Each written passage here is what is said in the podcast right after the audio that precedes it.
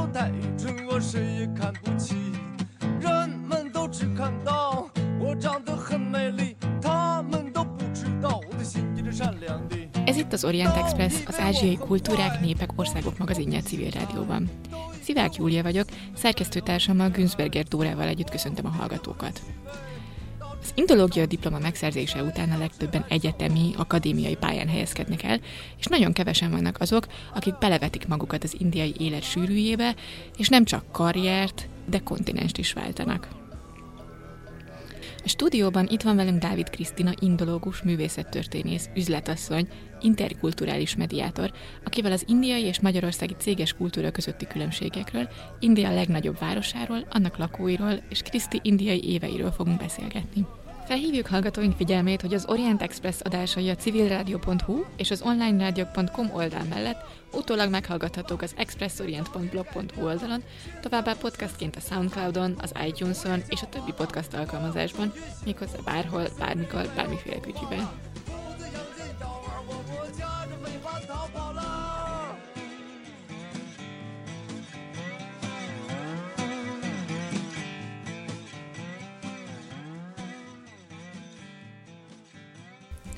'Kedves Kriszti, köszönjük, hogy elfogadtad meghívásunkat, üdvözlünk a stúdióban. Köszönöm szépen a meghívást. Szeretném, hogyha először egy kicsit beszélgetnénk Bombéról, vagy ahogy most hívják, Mumbairól. Ugye te Indiában ott éltél a leghosszabb ideig, és a magyar emberek is azért tudnak valamit Bombéról, de általában az ő elképzeléseik mondjuk így a, a gettó milliómosnak a, a, a képe határozza meg, ugye van ez az extrém gazdagság, az extrém szegénység, te hogy élted ezt meg? Van valami a kettő között? Vagy ezek a sztereotípiák igazak? Elsősorban abszolút igazak ezek a sztereotípiák, és közben meg mégsem. Tehát, hogy Bombay valóban a szélsőségek városa, de hogy közben pedig van egy annyira erős középút, amit általában nem mutat a média, mert mert, mert hogy ma nem az a népszerű kép Indiáról, de hogy Bombay az abszolút annak az újfajta felső középosztálybeli vagy középosztálybeli értelmiségi elitnek a városa, akik én úgy gondolom, hogy most elkezdték alakítani India képét, és én azt hiszem, hogy az elkövetkezendő 10-20 év az övéké lesz, és ez egy nagyon másfajta hozzáállás. Ez egy nagyon felvilágosult, abszolút internacionális hozzáállás, ami az övéké. És az internacionális vagy nyugati?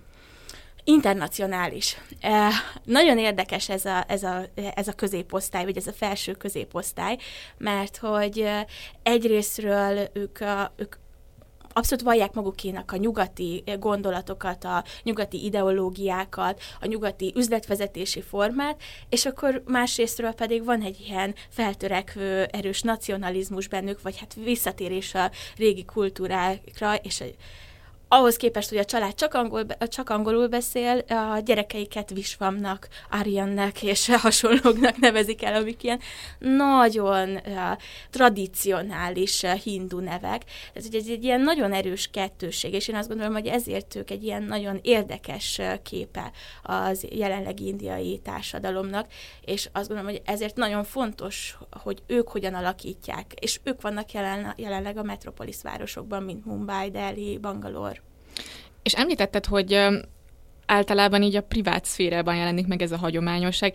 Ezt lehet így ketté választani, hogy a munkában egyértelműen ezeket a globalizált modelleket követik, és otthon pedig sokkal hagyománytisztelőbbek, mint mondjuk az európai vagy amerikai társaik? E, igen, természetesen, hogyha megnézzük, akkor a, a, a privát szféra, az otthoni közeg az mindig közelebb áll a tradíciókhoz, a vallásossághoz, főleg azért, mert hogy kik azok, akik meghatározzák az otthoni közegnek a dinamikáját. Ez sokkal hagyományosabb emberek, a nagyszülők, a feleségek, akik nincsenek mindig benne a munkavilágában, de hogy azért nem mondanám azt teljesen, hogy mondjuk az üzleti élet az egy tipikus amerikai modell, ugye alapvetően az amerikai modellt követi az indiai, hogyha így az üzleti életet nézzük, de hogy de hogy egy ilyen nagyon érdekes fúzió az indiai üzleti élet, és pont ez a nehézsége, azt gondolom, így a nyugati emberek számára. Még ezek az indiai elemek, amiket,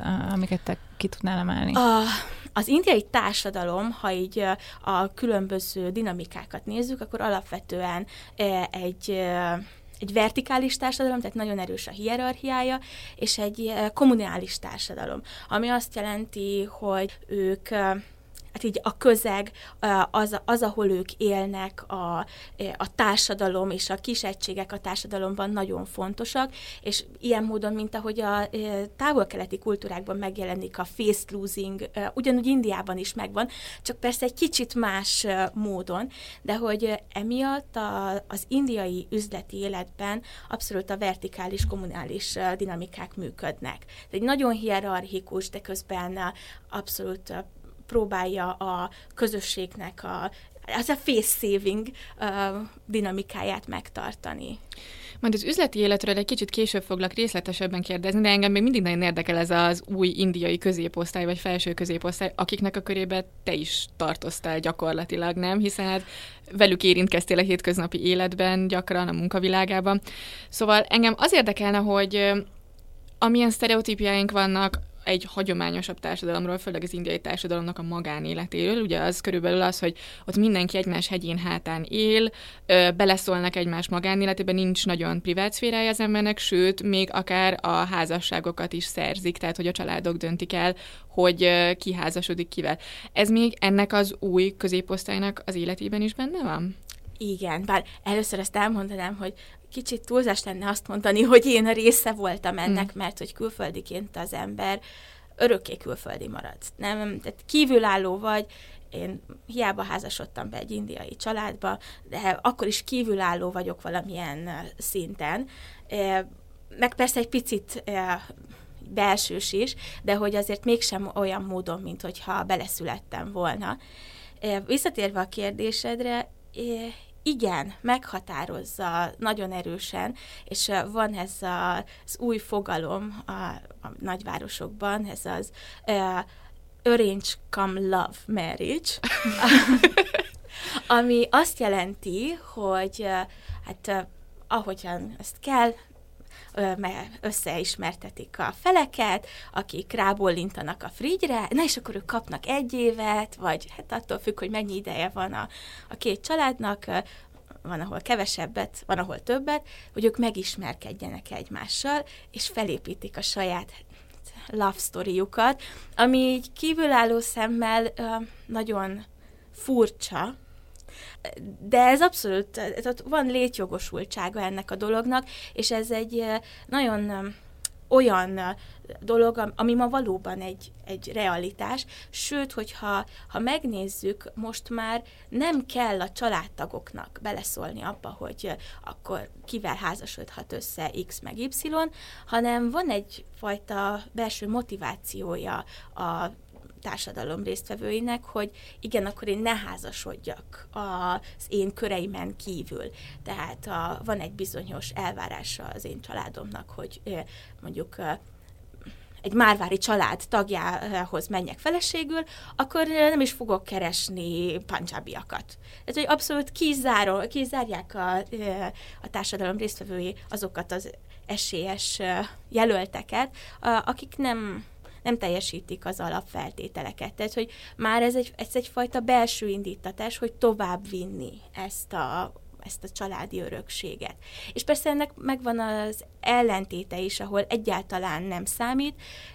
Ott leginkább nagyon csúnya dolog kijelenteni, de pénz beszél, tehát vannak olyan családok, ahol nem számít, hogy milyen a származása a feleknek, de hogy mekkora hatalmat birtokol a család, az a fontos. Ez a változás általánosan, általánosítható, vagy csak bombé specifikus? Nem, a nagyvárosokban. Hmm.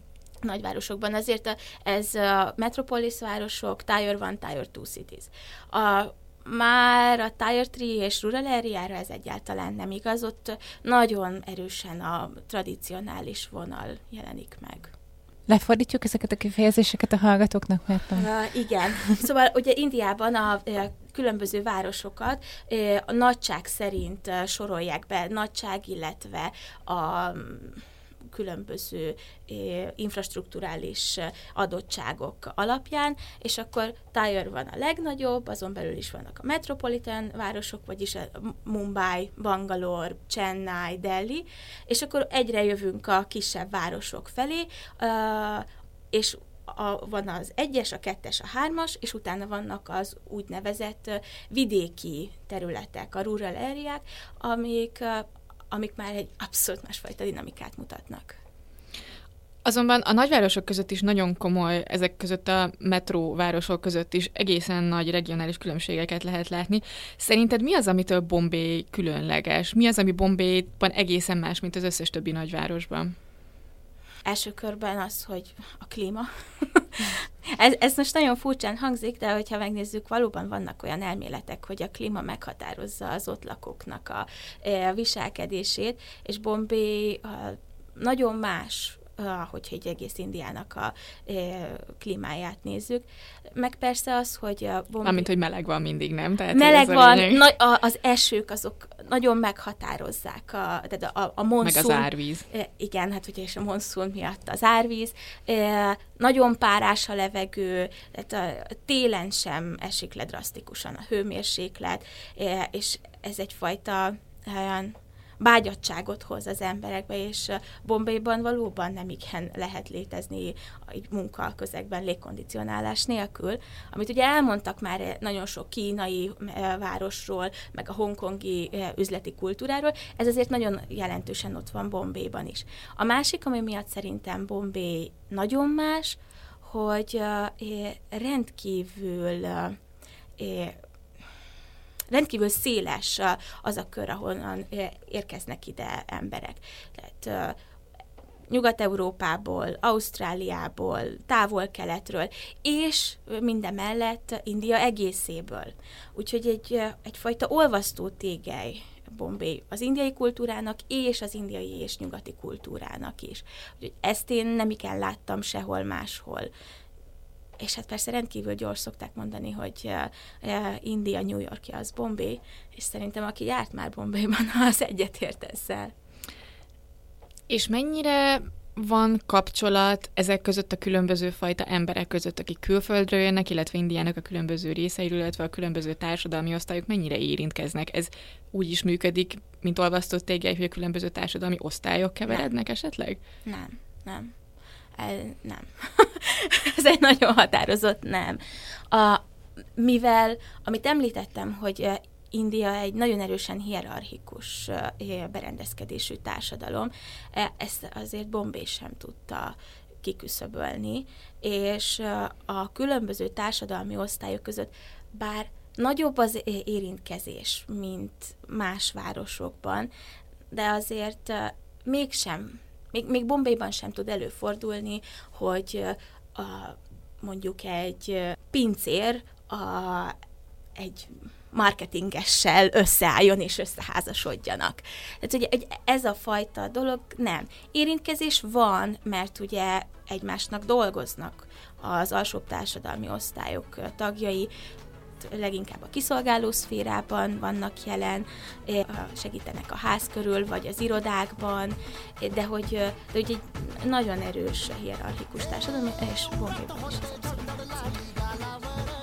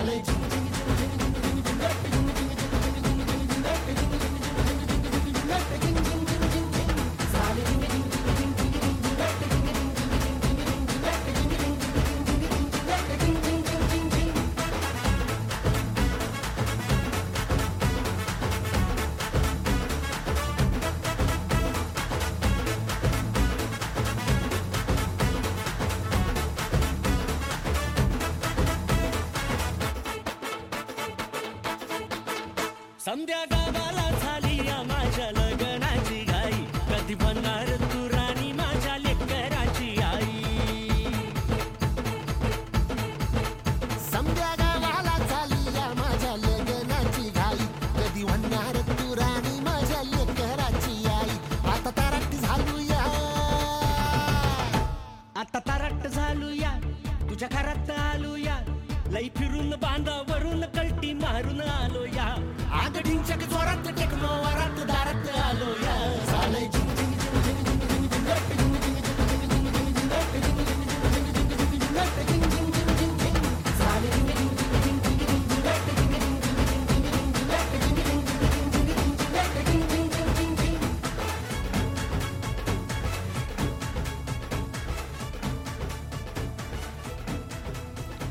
továbbra is az Orient Express a civil rádióban. Mai vendégünk Dávid Krisztina, akivel az indiai üzleti világról és az indiai hétköznapokról beszélgetünk.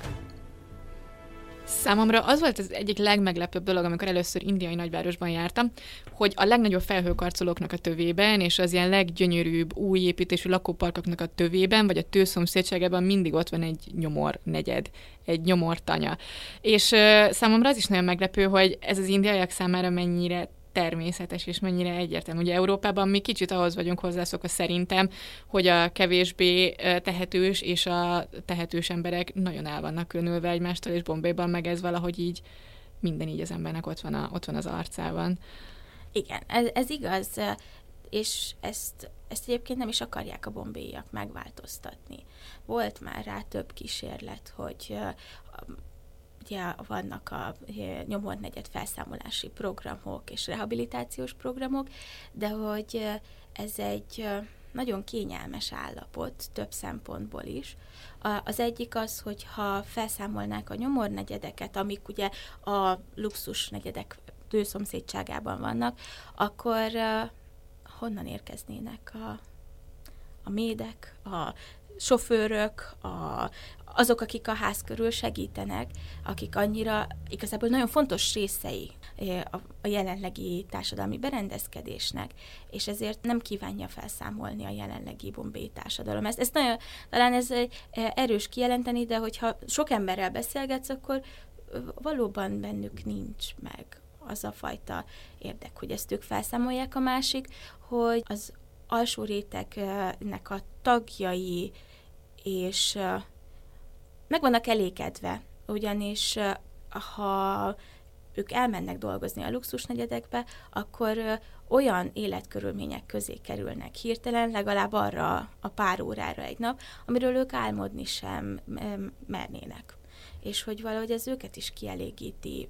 Persze, ez nem, vannak kis mozgalmak, hogy legyen ez másképpen, meg, meg jó lenne, de hogy azért azért ez egy kétoldali elégedettség. Én, én úgy láttam legalábbis. Ez egy egyébként gyarmati örökség, vagy ez a modern Indiában alakult így, független Indiában? Szerintem még csak nem is gyarmati, hanem valahogy így korábbra vezethető vissza, mert hogy én azt gondolom, hogy ez a nagyon erős hierarchiából ered. Tehát, hogyha megnézzük a korábbi indiai társadalmat, ott is nagyon erősen megvolt a, a társadalomnak a, a hierarchikus beosztottsága, és és ez egy nem egy nem túl flexibilis rendszer, mondjuk azt. Tehát ők valahogy én azt gondolom, hogy ez már a gyarmatosítás előtti időből egyfajta örökség. Ugye az előző szekcióban már egy kicsit megtárgyaltuk, hogy milyen középosztálybelinek, és arról is volt, hogy milyen szegénynek lenni Bombéban. Most egy kicsit beszéljünk a gazdagoknak a világáról. Ugye Bombé gyakorlatilag Indiának az üzleti középpontja, üzleti pénzügyi középpontja, központja, és ráadásul a szórakoztatóiparnak is ez a központja. Ebben a, ebből a hétköznapokban mennyi látszik? Igazából nem sok, hogyha véleményem szerint, ha valóban az abszolút hétköznapokat vesszük figyelembe, és mondjuk összehasonlítom Bombay Delhivel, ami pedig a politikai hatalom központja, ott is ugyanannyi Mercedes-t vagy BMW-t lát az ember. Talán az látszik, hogy vannak Bombaynak bizonyos területei, ahol a hírességek összegyűlnek, és akkor őket ott eh, lehet látni, miközben élik a kis hétköznapi életüket, és juice iszogatnak, meg vadapáot eszegetnek, de hogy úgy a, a hétköznapi életben az biztos, hogy van az emberekben egy büszkeség. A Indiában a Mumbai-ban lakni és Mumbai-nak lenni, az egy büszkeség. Nem csak a maharástraiak számára, hanem hogy egész Indiában. Mert hogy azonosítják Bombét Bollywooddal, azonosítják Bombét a bollywoodi hírességekkel, azonosítják Bombét a gazdagsággal. Tehát ugye ez, ez mindenképpen egy, egyfajta büszkeség, hogyha valaki bombi. A, azért a hétköznapi élet a sokkal prózaibb, mint ahogy mondjuk azt a Bollywoodban látjuk, vagy, vagy elképzeljük, de természetesen a, a gazdagok azok nagyon gazdagok. És, és azt viszont néha, néha úgy érzem, hogy el se tudjuk képzelni, hogy mennyire gazdagok tudnak lenni ott Indiában az emberek. Ez miből látszik? Vagy tehát, hogy ezt mi alapján mondod, hogy el se tudjuk képzelni?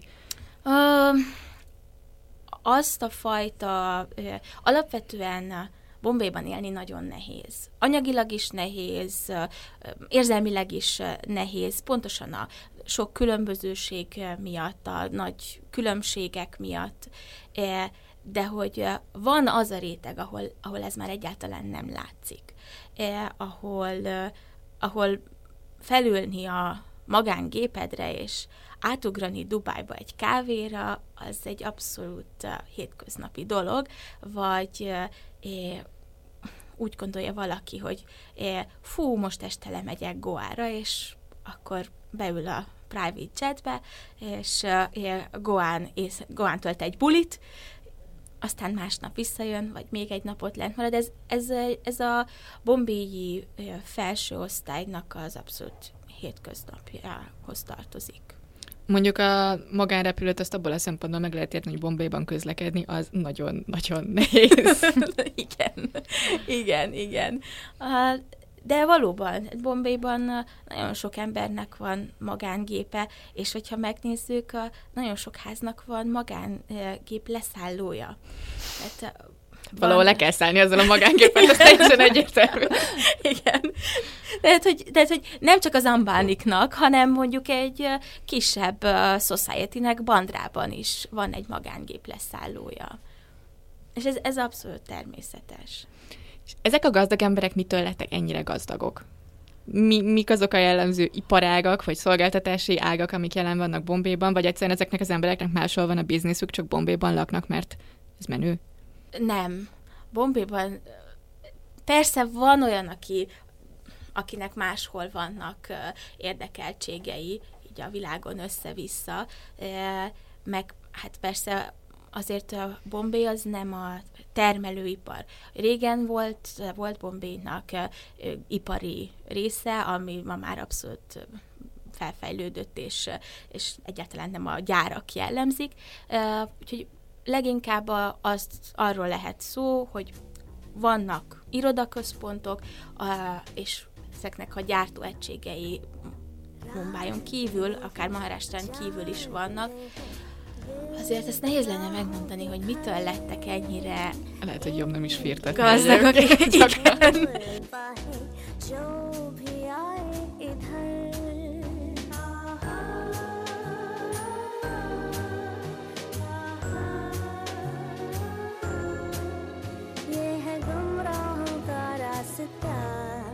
मुस्काने झूठी है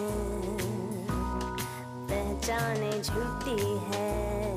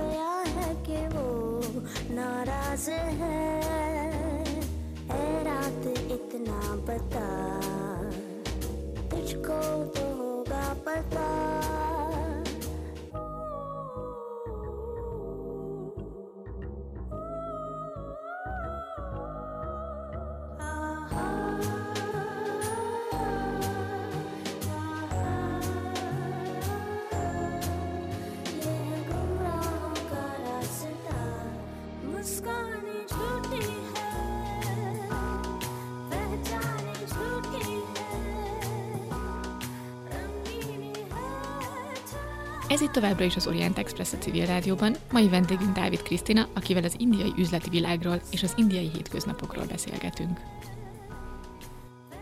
Ha jól tudom, akkor te magad is sokáig része voltál a bombéi üzleti életnek. Te pontosan milyen cégnél dolgoztál, és mit csináltál? Hát én egy indiai, alapvetően fehér neműket gyártó cégnek voltam az alkalmazásában, és a fő profilom az interkulturális projektmenedzsment volt. Ezt azért Indiában nem lehet így eladni a kollégáknak, úgyhogy mindenféle pozíciókat kaptam, de hát a mi megállapodásunk a főnökséggel az alapvetően ez volt, és akkor ebben nagyon sok minden belefért. Ebbe belefért az international business, ebbe belefért a, a termékfejlesztés, akár indiai, akár külföldi, de hogy alapvetően ez egy ilyen interkulturális projektmenedzsment volt. És mi a helyzet az indiai fehérnemű piacon? Ez egy ilyen virágzó iparág, vagy ez egy újonnan Hát- felfejlődő dolog? Abszolút a félvilág szeretne bekerülni. De, hogyha megnézzünk tanulmányokat, akkor főleg a gyerek és a női részleg az, az nagyon ígéretes, és hogy rengetegen szeretnének bekerülni. Voltak, akik már jöttek is, el is mentek, mert hogy azért nem annyira egyszerű a dolog. A férfi fehér nemű ipar sem egyszerű, de a női az egy rendkívül komplikált gender kérdésekkel tűzdelt témakör, amit nem lehet csak egyszerűen üzleti szempontból megközelíteni. Ez egy abszolút olyan kérdés, ahol, ahol beszélnünk kell arról, hogy hogyan áll az indiai nők szexualitása, hogyan áll az ő anyagi helyzetük, az anyagi helyzetük, mint egyedülálló nők, az anyagi helyzetük, mint egy család, és mint a családnak a tagjai. Úgyhogy ez egy nagyon komplex kérdés, és nagyon sokan nem, nem foglalkoznak vele, így nem is túl sikeres. Ki volt a célközönsége annak a cégnek, akinek te, amelyiknek te dolgoztál? Tehát Ah. melyik osztály, hogyha lehet ilyen? Alsó osztály. Alsó, illetve középosztály. Tehát ez azt jelenti, hogy ti nem luxus fehér neműket próbáltatok készíteni, hanem inkább olyat, amit meg tud benni az átlagos bejáró nő is, vagy? Igen, igen. Azért, uh, ugye, mint mondtam, hogy nagyon sokrétű volt a, a cégnek a profilja, és uh, mi foglalkoztunk uh, valódi luxus fehér neművel is, az nem az indiai piacra. Um, de hogy közel-keleten mi jelen voltunk valóban nagyon magas minőségű termékekkel, magas áron, de hogy az indiai körben valóban úgymond a, az átlag indiai az, aki, volt, az, aki a célközönsége volt. Ez nagyon érdekes, hogy, hogy ekkora szórás van, tehát hogy egyszerre van jelen egy cégben az, hogy megcélozni az alsó osztályokat, és abszolút luxus, ami meg külföldre megy. Ez általános az indiai cégeknél, vagy ez, ez csak a te cégedre volt jellemző? Azért tudtuk ezt mi megtenni, mivel ez egy nagyon, nagyon különleges helyzetben volt az én munkahelyem, hogy nekünk rengeteg saját gyártóegységünk volt, rengeteg saját gyárunk. Ezt ekkor meg tudod tenni, ugyanis a te kezedben van a minőségellenőrzés, a te kezedben van a beszerzés teljes egésze, az egész folyamatra olyan belsősként van lá- rálátásod, amire nincs alkalmad, hogyha ki van adva jogbörbe valakinek.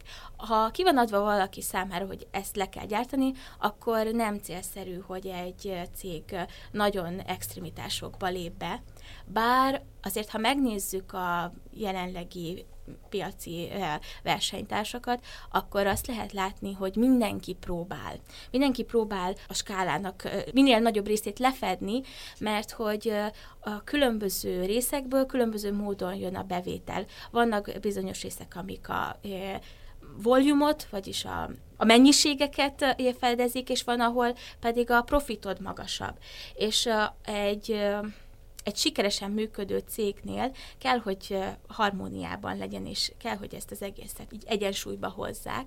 Úgyhogy mindenki próbálja a nagy részét lefedni a skálának, de azért azt a fajta extremitást, amit mi csináltunk, azt, azt azt senki nem, nem csinálja. Tehát mi, mi Hongkonggal dolgoztunk együtt, francia divattervezőkkel, hogy, hogy ilyen dolgokat is megcsináltunk. És mire vágyik egy átlag indiai nő, hogyha fehér neműről van szó? Kényelemre. Abszolút. Hogyha ha megnézzük, hogy a, a fehér nemű viselésnek milyen fokozatai vannak, akkor a, a kényelem az, a, az az alap. A kényelem alatt már csak az van, hogy aki még nem használja mindennapos szinten. A kényelem fölött van a divat, és azután van a fantázia. Az indiai társadalom az jelen pillanatban még a kényelem és a divat között mozog. Ugye az új generációk, a fiatalabb korosztály, ők már a divat felé ö, szeretnének elmozdulni, de számukra sem egyértelmű még, hogy egy fehér nemű az kényelmes. Ami számunkra meg se fordul a fejünkben így mondjuk ö, Európában, hogy az adott fehér nemű akár nem kényelmes. Ez, ez egy ö, abszolút fontos kérdés az indiai nők számára. És ezen kívül vannak még más dolgok, amik nagyon eltérőek az európai nők felfogása és az indiai nők felfogása között ezen a téren? Igen. Ugye, amit mondtam, hogy a fehér nemű kérdés az igazából egy, annak a legfontosabb kérdése az az, hogy az indiai nő hogyan gondolkodik a saját testéről, a saját fiziológiás folyamatairól, a saját szexualitásáról, illetve a testének a társadalomban betöltött szerepéről. És ez nagyon más Indiában. Indiában nagyon fontos takargatni, nem a fehér nemű kivillanása, ami nálunk egy nagyon divatos dolog, a Victoria's Secret, a Dior, mindenki branded ö, melltartópántokkal jelent meg a piacon eh, két évvel ezelőtt. Ez, ez Indiában nincs ott. A, abban a pillanatban, hogy egy kicsit is előbukkan a, a mondjuk a melltartónak a pántja, az abszolút tabunak számít. A, nálunk teljesen simán felvesznek bármilyen szabású melltartókat. A Indiában teljesen el, eltakarja a kebleket, ne látszon a melltartónak varrása. Ezek nagyon fontos kérdések, de nincsen, nem beszélünk róla. A másik az, hogy a színeiben. Itthon lényegében olyan szint veszünk fel, amihez a kedvünk van, nincsenek szín megkötések. Indiában azért a, a, szín az nagyon fontos. Dél-Indiában sokkal sötétebb színeket kedvelnek, ugyanis a nőknek a színtónusa sötét, a bőrüknek a színtónusa sötétebb, úgyhogy ők nem szeretnek világos, pasztelszínű, fehér neműben járni. Északon, mivel sokkal világosabb bőrűek a nők, ezért ők ők nyitottak e felé. De úgy alapvetően, hogyha mondjuk így az alsó középosztályt nézzük, akkor a sötét színek a kedveltek. Ennek az az oka, hogy nem látszódnak meg rajta a foltok olyan könnyen. Még egy fehér, fehér neműn nagyon hamar meglátszódik bármi. És, és ez nagyon fontos. A, ami még fontos és szerintem nagyon érdekes, hogy az indiai nők ugye nagyon sokszor nagy családokban élnek. Amikor sok generáció él együtt, és hát a fehér nemű mosás és teregetés is a közben zajlik, úgyhogy nem szeretik ezek a nők a nagyon feltűnő fehér neműket, mert félnek attól, hogy a család idősebb női tagjai megszólják őket ezért.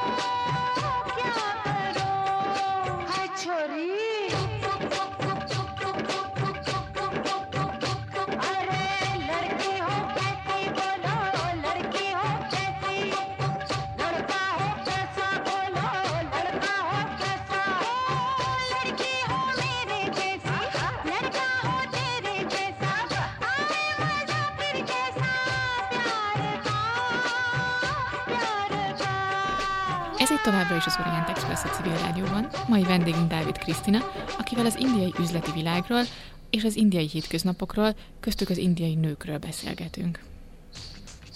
Hát ez egészen más, mint amit európai szemmel vagy aggyal el tudnánk gondolni. Neked, mint ilyen interkulturális szakértőnek milyen feladataid voltak? Mik voltak azok a kulturális különbségek, amiket át kellett hidalnod, vagy amiket meg kellett oldanod? Hát, mivel mi mm, dolgoztunk, dolgoztunk németekkel, dolgoztunk franciákkal, dolgoztunk kínaiakkal, dolgoztunk indonézekkel, ezért leginkább azt kellett biztosítanom, hogy az együttműködés az abszolút nyugodtan és minden gond nélkül folyjon, és hogy, hogy a kommunikációban ne legyenek problémák. Tehát azért Indiában, ha valamit kérdezel, arra nem mindig úgy jön egyenes válasz, ahogy mi azt elvárnánk. Tehát amikor megkérdezik, hogy ez a szállítmány készen lesz-e x dátumra, akkor az indiai azt fogja mondani, ha nem lesz készen, hogy hát még nem tudom, ne, ez eléggé problémásnak tűnik, de azért megnézem, hogy mit tehetek. Na hát ez minden indiai számára egyértelmű, hogy nem. Hát főleg a francia és német partnerek számára ez nem volt egyértelmű. Ők azt gondolták, hogy majd a kolléga elmegy és valóban utána néz, és várták a választ, és ők abszolút bizakodóan hittek abban, hogy ez lehetséges, és akkor itt jön be az én feladatom, vagy az én pozícióm, hogy, hogy úgy a, ezt, ezeket a fajta különbségeket kiegyenlítsem, hogy, hogy, hogy mindenki értse egymást, és ne legyen, ne legyen senkiben egy rossz szájíz a munka végén, mert hogy mert hogy egyébként nagyon-nagyon sok kudarc van mind a két félben. Az indiai nem érti, hogy mit nem értettek az európaiak vagy az amerikaiak azon, amit ő mondott, annyira egyértelmű volt. Az, e, az európaiak meg az amerikaiak megnéznek, hogy tehát miért nem beszél tisztán és világosan az indiai. És te ezzel mit tudsz csinálni? Ha ismered mind a két oldalt, a, abban a pillanatban, amikor jelen vagy, akkor akkor ezeket a különbségeket el lehet, le lehet fordítani mind a két fél részére. Vigyázol arra, ugye az indiai nem mondja azt, hogy nem, mert az egyfajta face losing. És úgy kell ezt, azt, ezt az, az ő válaszát e, tolmácsolni e, akár angolról angolra a másik félnek, hogy, hogy az indiai ne érezze azt, hogy ő esetleg egy kellemetlen helyzetbe került, de hogy a másik félnek sem le, se legyenek olyan fajta elvárásai, amiket te értesz, hogy az adott helyzetben irracionális. Akkor ami még nehéz helyzet, hogy az indiaiak nagyon nehezen működnek együtt nőkkel. Ami egy nyugati kultúrában, hogy jön egy női merchandiser, és megmondja, hogy mit szeretne, hogy szeretne, vagy akár bármilyen magas beosztású nő, az abszolút elfogadott. De ez Indiában nagyon nehéz, főleg a férfi kollégáknak. Ez gyakorlatban hogy nyilvánul meg? Tehát milyen példákat tudsz arra hozni, hogy, hogy tehát milyen, milyen, milyen helyzetek fakadtak abból, hogy te nő vagy, és nem tudtak veled mit kezdeni? Tudsz egy pár példát mondani? Hát persze, arról is, hogy én nő vagyok, arról is. A legtipikusabb, hogyha jön, azért az, a, az így, amikor elkezdtem dolgozni, annak az elején volt, utána egyre kevésbé, de hogy mondjuk nem beszél hozzád az, aki ott van. Tehát, hogy ö, ugyan te vagy egy döntéshozó pozícióban, de a kisegítőhöz beszél. Aki férfi. aki férfi, aki mondjuk a te beosztottad. És, és ezt így ők, ők az elején nem érzik, és nagyon kellemetlen, ugye ez egy nagyon kellemetlen helyzet, és az embernek nagyon szenzitívnek kell lennie, hogy, hogy senkit ne bántson meg ebben a körben, mert hogy nem csak az első pillanatban az ember úgy érezheti, hogy na a fene egye meg. e, most majdnem csúnyábat mondtam, de hogy közben pedig, ha a résztvevőket megnézzük, ők is nagyon kellemetlenül érzik magukat. E, az, aki, az, aki a te beosztottadhoz beszél, az nem azért beszél hozzá, mert téged akar személy szerint megalázni, vagy nem figyelembe venni, hanem egyszerűen el se tudja képzelni, hogy te döntéshozó pozícióban lehetsz. Az, aki pedig a te beosztottad, az rettentő kellemetlenül érzi magát, mert tudja, hogy attól függ az ő jövő évi fizetésemelése, hogy te hogyan értékeled az ő performance-át.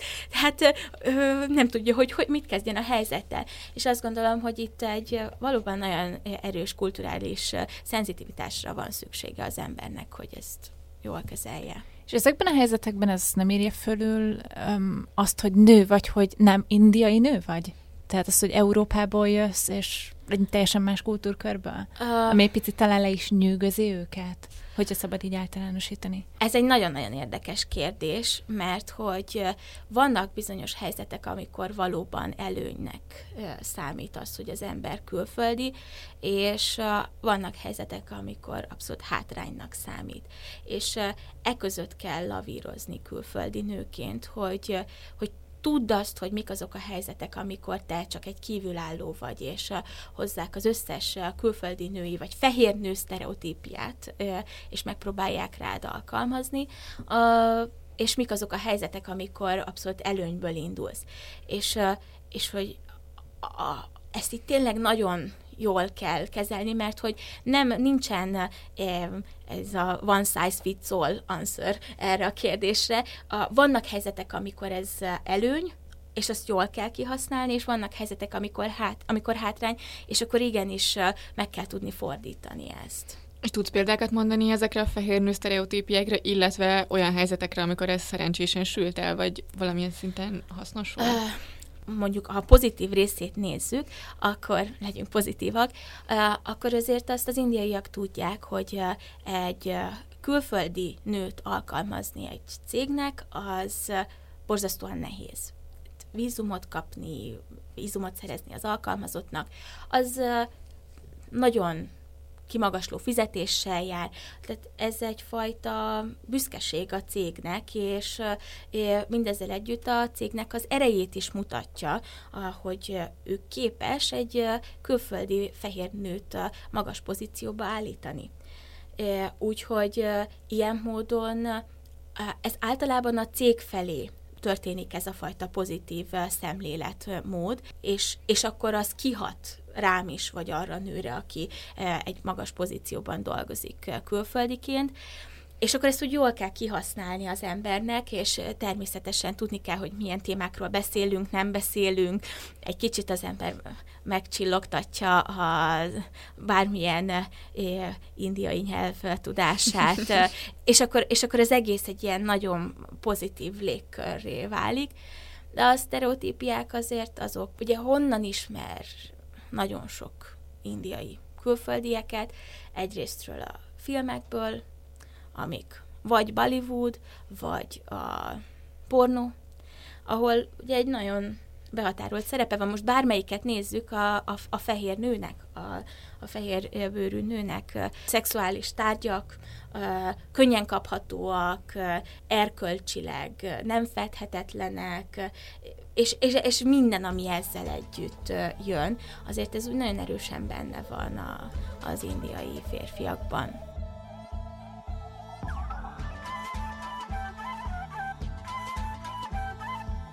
गर्म हवा दी उड़ी गुबारी फैमिली दे हाथ नियारी चुगनी दुगनी चमक चिंगारी मानसून से हल्की भारी वार्निंग पब्लिक में जारी आप संभालो ज़िम्मेदारी बात बात कर दी है हाथ बात मार दी है बैठे का भी ना बैक सीट बनो तेरा लागे से but no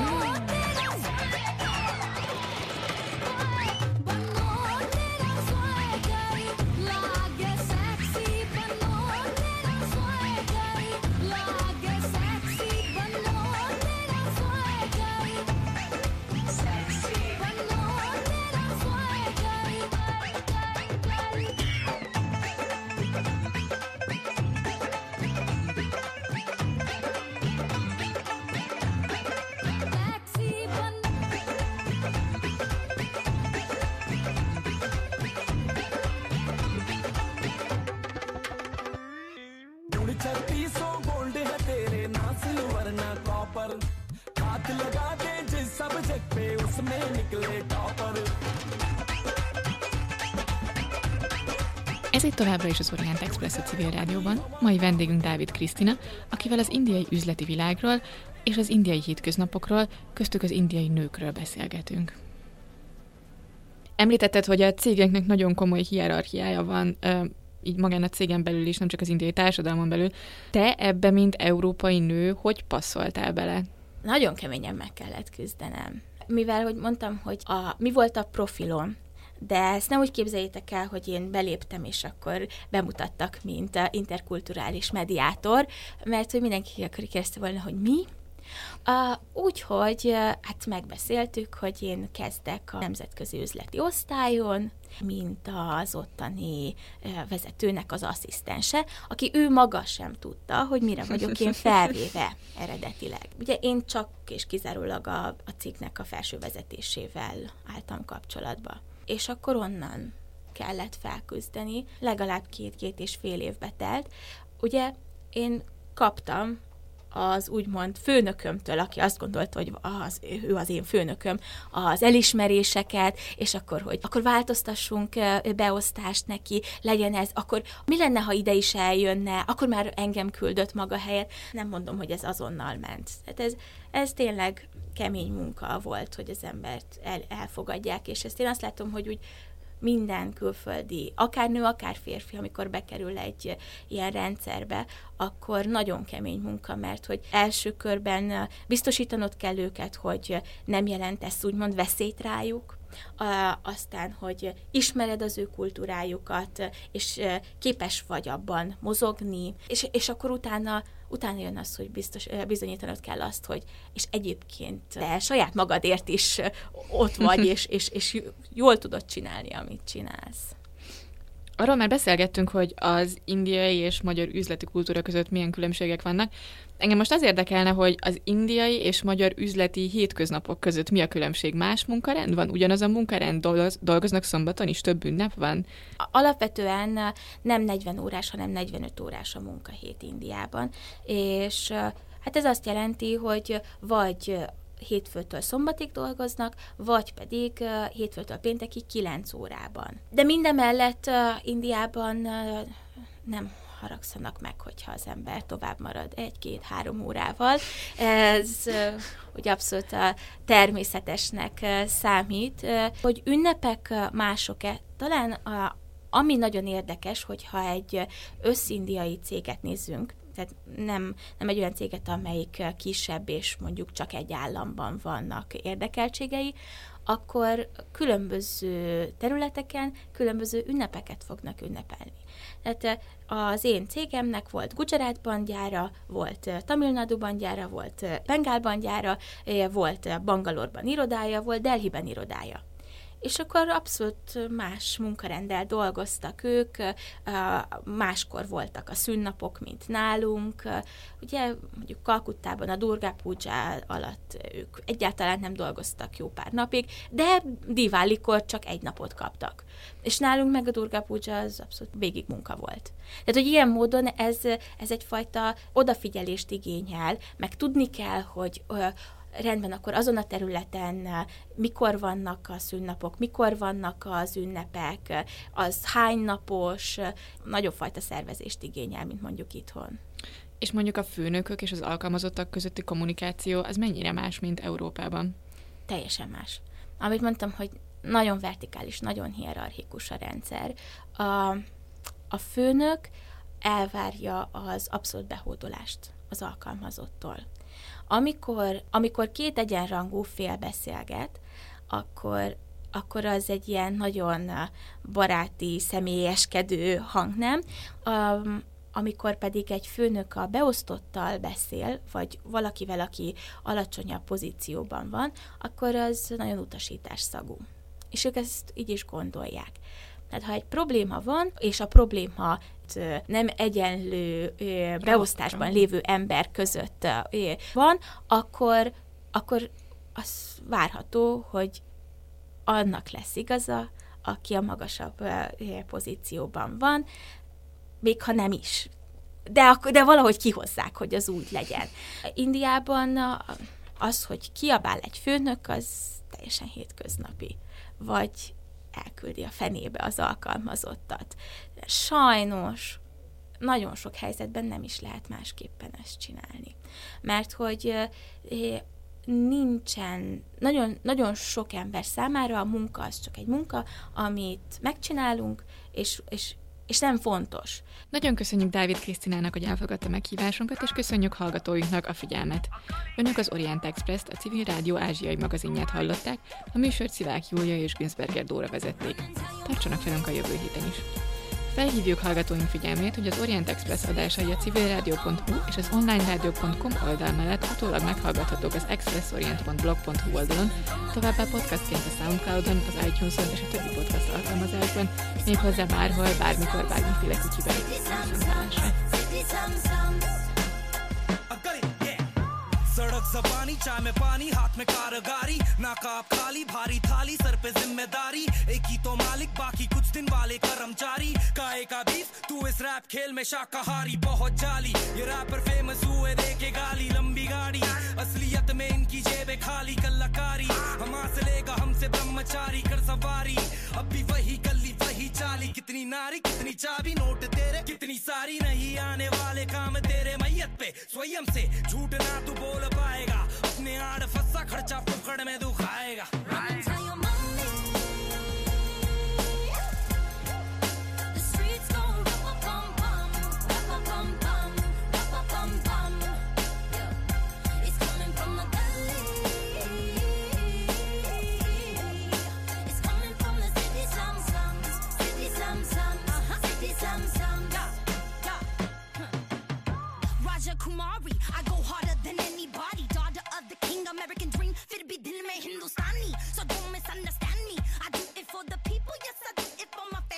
mainly,